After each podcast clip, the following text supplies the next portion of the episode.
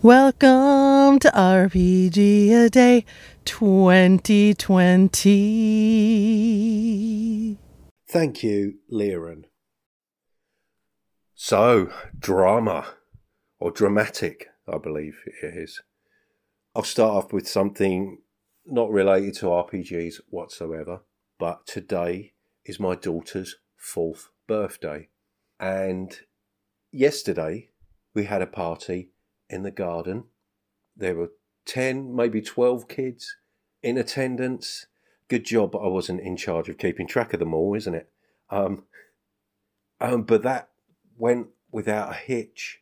The parents were all social distancing, all being very sensible. And um, yeah, it really went well. There was absolutely no drama. Uh, there's probably something you need to know about me to me, the world is a series of potentially traumatic hazards which need to be negotiated, and you throw trampolines, young children running around in capes and masks, and the potential for drama escalates pretty rapidly. For me, anyway. Maybe that is just me. I don't know. I might be alone here, but there you go.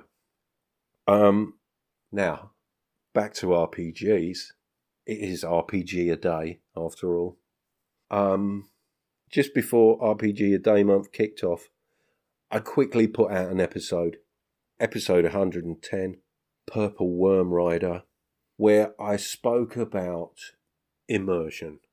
And I got a call from Che Webster of Roleplay Rescue, which I'm not going to share here as I want to address that in a separate post RPG a day month episode.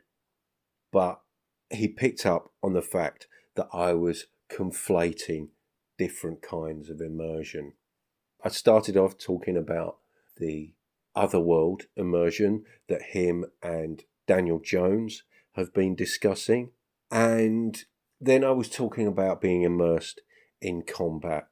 And I guess what I was talking about there was dramatic immersion.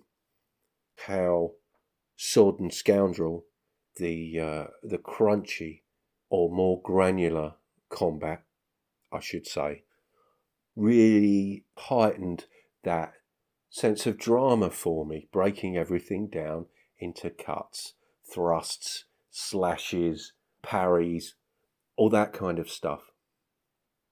And before we kicked off with the adventure Arlen Walker of Live from Pelham's Wasteland, who's running the game, gave us a couple of sessions at the beginning where um, we focused on the combat. And um, in one of those sessions, there was a situation where I sliced open my opponent's abdomen, cutting him across the stomach, which uh, had very messy results.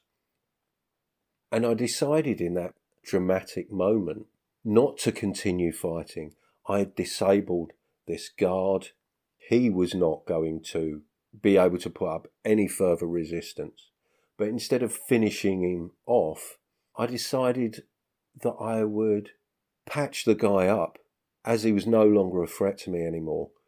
So I, I rolled to do that, patched up his wounds, propped him up against the wall, and kind of left him for somebody else to come along and give him the further care that he needed.